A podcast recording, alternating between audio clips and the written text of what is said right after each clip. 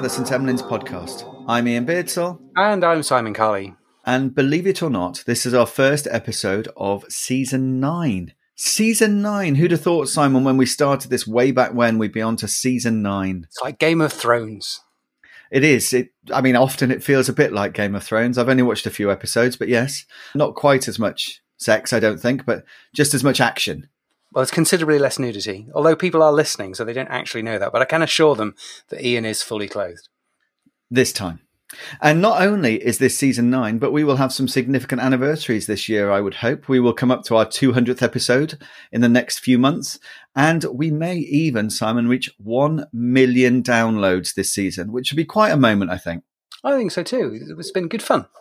It has. Now, listen, people don't want to listen to us blathering on about how well we've done. Let's move on and talk about some emergency medicine. And we're going to review the posts today from the blog that is January. And Simon, let's talk first about a paper that got quite a lot of attention in the old so- social media verse about calcium in cardiac arrest. And Laura kindly did a critical appraisal of this paper. What did you think of it generally? I thought it was very interesting, actually. I mean, calcium in cardiac arrest is something which people of our generation probably remember as being part of the guidelines many moons ago. And I think sometimes I still see it used as a last ditch attempt or, or out of the protocol or in certain patients. And, and, you know, that might be appropriate in a patient who you think maybe have hyperkalemia. But certainly it's been knocking around as a potential treatment for cardiac arrest for quite some time because we know that calcium can be good for the myocardium. So it seemed perfectly reasonable to do a large randomized control trial, which is what these people have done in Denmark getting a large number of people over several years, randomizing them to either five millimoles of calcium in two boluses, so two, five times two, or placebo during cardiac arrest, all forms of cardiac arrest, and seeing what happens to them, looking at their um, outcomes both in terms of their neurological recovery and also their mortality. So, in the name of critical appraisal, let's just go through a few of those things that I always listen to Ken do on the SGEM and think, oh, yeah, I, I should think about that. So, we've got these two interventions. What were the main outcomes? Because the primary outcome measure isn't necessarily one that we could describe as being patient centered, is it? No, it's return of spontaneous circulation, which I think as an emergency physician, we often think, well, actually is to some extent the outcome, because that's what we're trying to achieve in the emergency department a lot of the time, and then go on to, you know, great post resus care and stuff. But from a patient's point of view, they really don't care that much about the return of spontaneous circulation. They're usually out of it at that point. So they want to know about um, survival, and actually, more importantly than that, neurological survival. And so in this study, they looked at the modified Rankin scale, which is the one that you'll see mostly used for this in cardiac arrest trials, in head injury trials, in stroke trials, things like that. And they looked at 30 and 90 days after the event to see if there's any positive or negative outcome in terms of neurological outcome. And I think that's pretty valid. The, the ROSC one, yeah, fine. It means a lot to us. It's a stepping stone on the way, but the important stuff is the long term neurological recovery. And so they went on with the trial, but I read that they stopped it early. You've been part of trials. Mean, what? How does that happen in a trial? How do you you put this together? You set this all up. You work really hard to to get it through Essex, ethics, not Essex. You don't want to get it through Essex. That'd be crazy. You get through ethics, and and then once you got it through ethics, they, they decide, oh well, we, have had enough here. Let's stop. I there must be quite a big decision there, isn't there, to get it stopped? Yeah, there is, and and it's a really quite thoughtful process. So a big trial like this, and and I've I've done this job in in several trials now, have things such as a data monitoring committee. So the people who are doing the trial, so you know you and Rick are doing the trial, you're putting the patients in.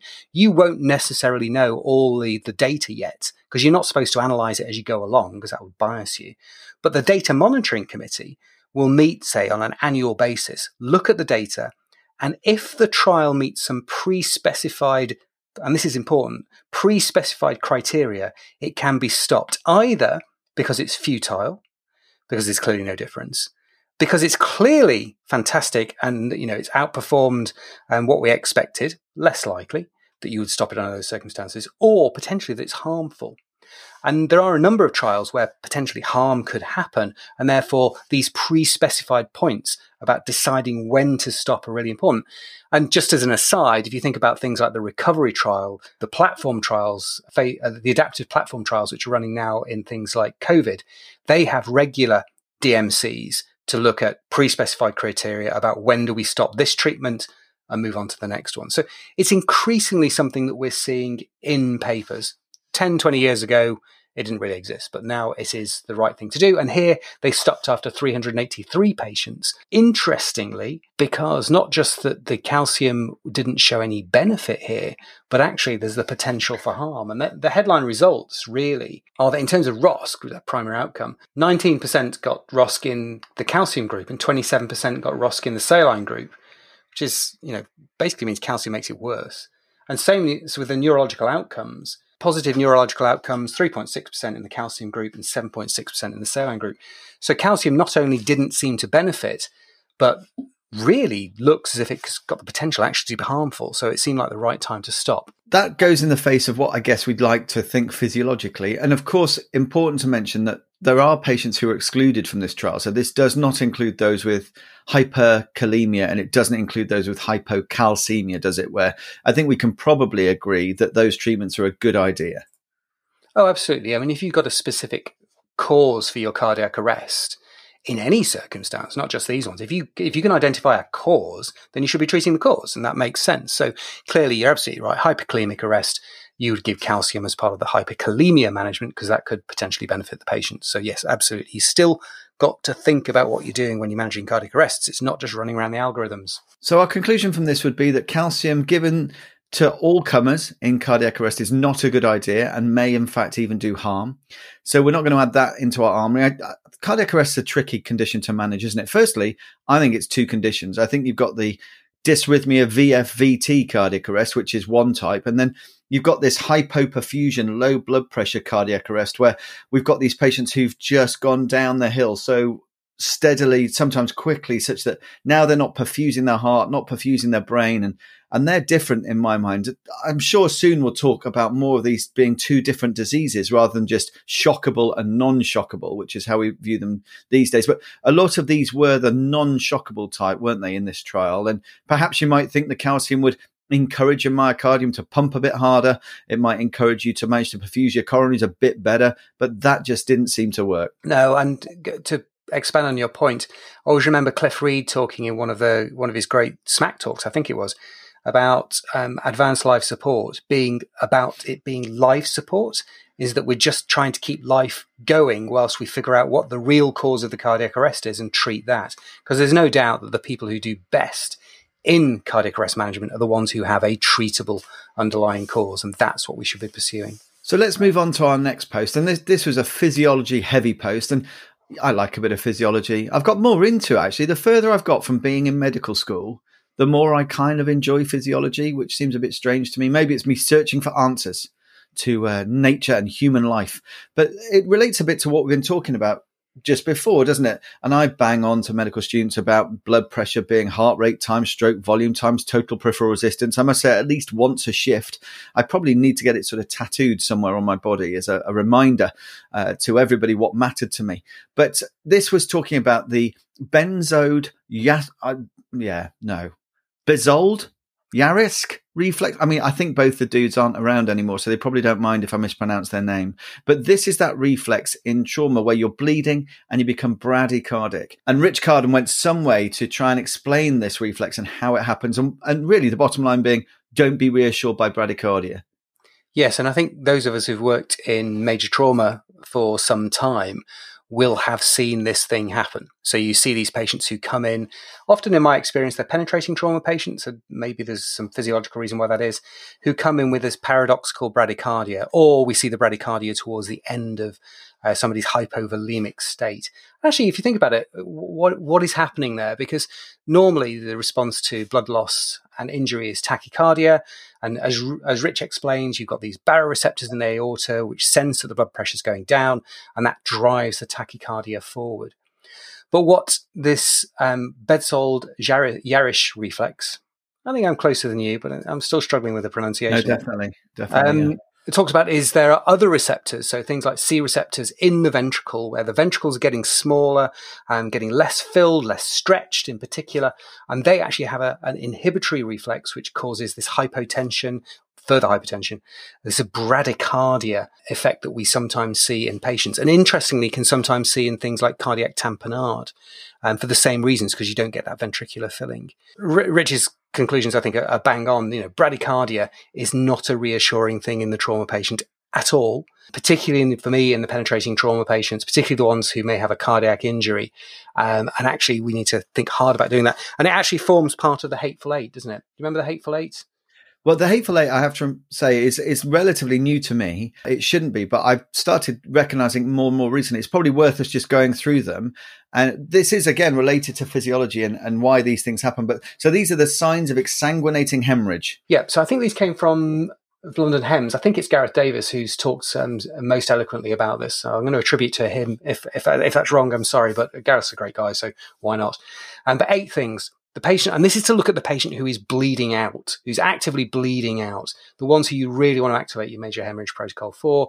It's not a scoring system. It's these are the things that you're getting your gestalt clues from to decide that this patient's sick. So they're pale, they're clammy, they've got air hunger, which, you know, is a sign which, you know, if you've seen enough physiology in the research room, you'll know got venous collapse, hypotension, a low or a falling end tidal if they're intubated, a tachy or a bradycardia, and that altered mentation, often that agitation, that difficulty to manage that you see towards the end of somebody's hypovolemic episode. If you see these in the research room, Iain, what sort of response does it give on you physiologically? Well, not dissimilar. There's a sympathetic outflow here, isn't there? Uh, your adrenaline goes up, you start to get pale and clammy, and then have to try and control yourself. But that's this is physiology in action, isn't it? And uh, again, uh, my poor medical students, they hear me bang on about ATP. Who'd have ever thought that 20 years after leaving medical school, I'd be obsessed with ATP? But that's what this is about, isn't it? Getting oxygen to cells to make ATP. Our body is doing all it can.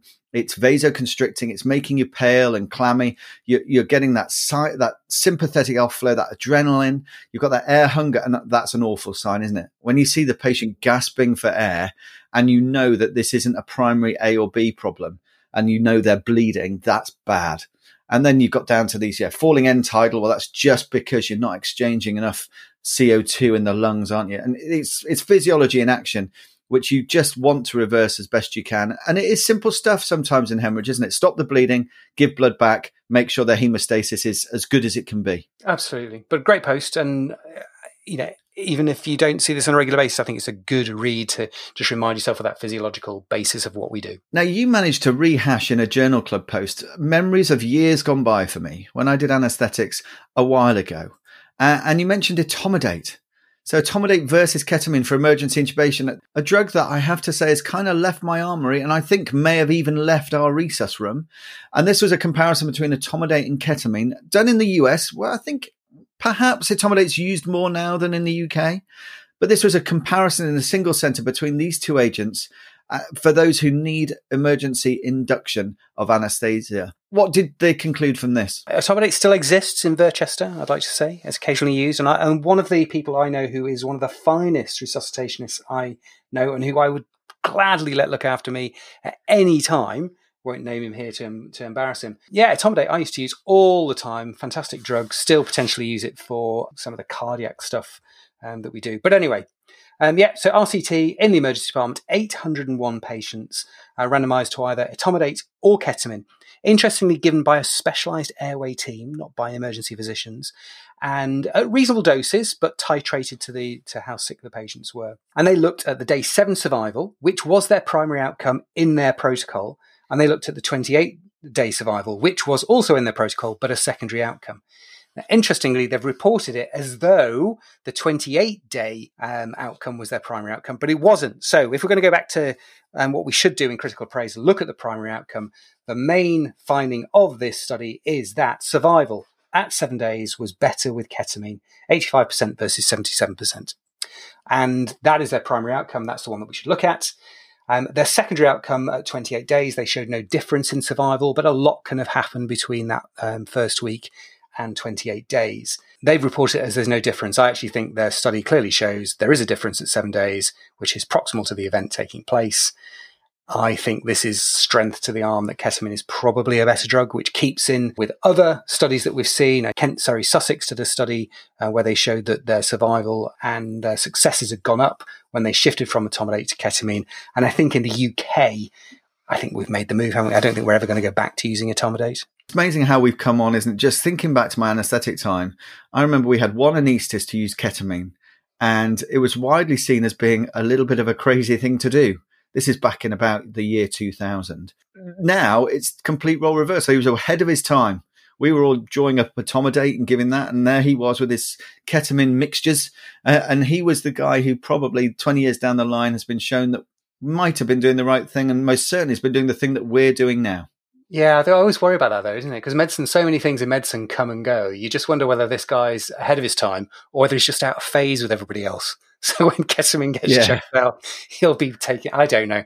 I sometimes think that in medicine because things and the evidence changes. But we've always said in St Emlyn's that we will take the best available evidence at the time. We know it's imperfect. We're always happy to change when we see new evidence. We're always happy to change our mind when the when the balance of probability shifts. But on this one, it's not really shifting our current practice. We're going to stick with ketamine. And maybe when we start season 19 rather than season 9, we'll be back to something else or something different or something will have changed. But for now, ketamine is probably the thing that we're going to use. And I think, to be fair, it is the thing that's being used, certainly in my experience and, and around where I am. Our final post of the month came from me, and Sam, I must admit, I thought I was going to create a load of controversy here. I really did. This is me talking about ECGs on arrival in the emergency department. I thought I'd have people telling me I was dangerous and, and this was bad. I was basically trying to make an argument that we shouldn't be doing ECGs on everybody who pitches up to the emergency department and mentions the word chest as part of their presenting complaint. And uh, it kind of all just it was quite quiet. Now, does that mean everyone agreed with me, or does that mean I don't know what that means? But my argument here was that we should try and direct our resources at the point of entry where the patient arrives in the emergency department. And just doing an ECG on everybody had unintended consequences. And perhaps we should think a little bit harder about it. We've all been there in the ED, it's busy. And then all of a sudden you have an ECG, and I described it as being thrust I think Scott Weingart first thought of this phrase, but the ECG thruster, where it's pushed in front of your face, and usually with the phrase, I don't know about your place, but at my place, can you just sign this ECG? And it's given to somebody who looks like a doctor. I don't think it's always confirmed the person who has it thrust at them is a doctor, but they then have to look at the ECG and something happens and they may sign it indecipherably, and they may also just put on it repeat in 30 minutes, which is another of my absolute faves. And I just wanted people to think about what we do in the ED and whether it's worth it. Where where where do you stand on ECG thrusting, Simon? Okay, a couple of things. I'll get the first one off my chest uh, right away. Is that the person who's doing the thrusting is usually a junior member of staff who has been told to do it, usually by people like me. So we are the people who instruct the thrusters to do the thrusting. So never, ever, ever, ever be nasty to the person who is just doing their job. It's your fault if they're doing too much thrusting. Are we doing too many? Clearly. Um, and I think the point that you take in the blog post, which I like, and it's a little bit of a different way to where I've heard it described before, is that we really need to think about this in terms of pretest probability, in that we need to think about which group of patients are the ones where this ECG that we need to get quickly seen is potentially going to make a difference. And I think that that is the key. It's about being selective about that group of patients so that when the ECGs do get thrusted, it's not just the 47th that you've seen in the last 47 minutes, and you actually have the time and the wisdom and the thought processes to think, why is this being done? And what does it mean? And therefore, what is our outcome for the patient in doing so? The question then, of course, is then, which patients do you choose? And it's about that pretest probability, isn't it? it so physiology is an obsession with us at St Emlyn's, or at least with me, and and then diagnostic testing is another, I think. And pretest probability is the key to every test we do. So if you have a low pretest probability of disease, and in this case, I think we're talking about occlusive myocardial infarction, which thanks to Steve Smith in the US, I'm thinking more of a, in the way we term our myocardial infarctions around STEMI and non-STEMI.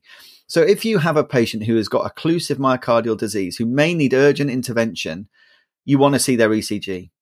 If you've had a 25 year old fall off their bike who's come in because they've got pain in their ribs and said they had chest pain, my pretest probability of occlusive myocardial infarction is pretty much zero. So I don't want to see an ECG. Now there are, of course, other things too. There's those electrolyte disturbances that we may pick up on an ECG that we might see early on, but Again, I think the second part of this series of Just in Case will involve the venous blood gas that is now also de rigueur. It comes, they come in pairs, don't they? Can you just sign this ECG and the gas?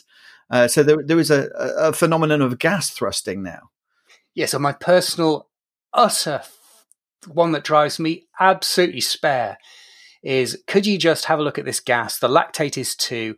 Here's the fluid chart. Can you just, can you prescribe two litres of Hartmann's, please? Everything is wrong about that. And it just drives me spare that we've got into this situation now where it's blood gas, lactate high equals sepsis.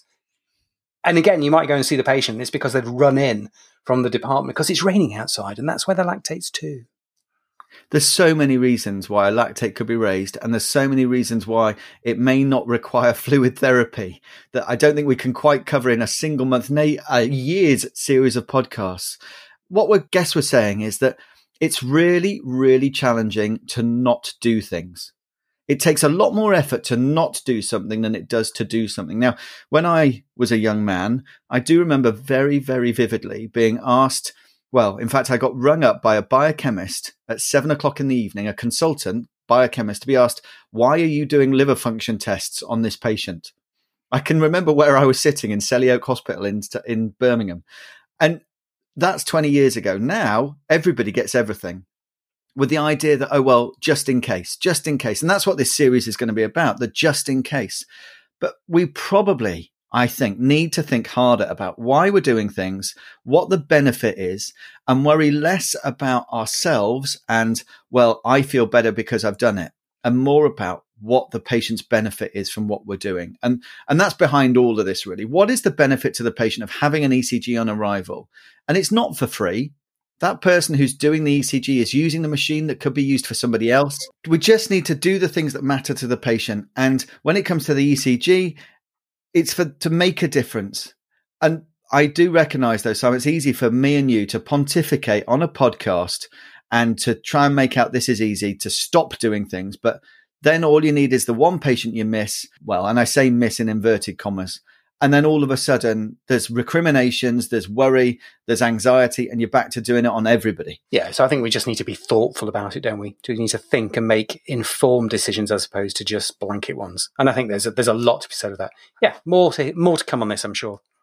Absolutely. And and if nothing else, just have a think. Think about some of those things you do that you do just in case where actually did you need to or are you doing it to make yourself feel better rather than the patient? Simon, that's January. It was short and sweet, but we've gone into some nice depth there about a few of the papers, and it's good to do some in depth critical appraisal. We'll look forward to chatting to everybody next month. But of course, in the meantime, don't forget to book in for the RCEM CPD conference. Now, even if you're abroad, and you cannot travel to the now COVID restriction free UK, you are able to join this conference online. And so you can get the benefit of these talks. And there will be many, they'll be varied, and it should be excellent. So please do book in for the CPD conference if you haven't already. And of course, lastly, please do like and subscribe into our ninth series. We would love our ninth, ninth season. We'd love to get more people listening. We hope that this is useful and, and it's great to have you along with us. Take care, everyone.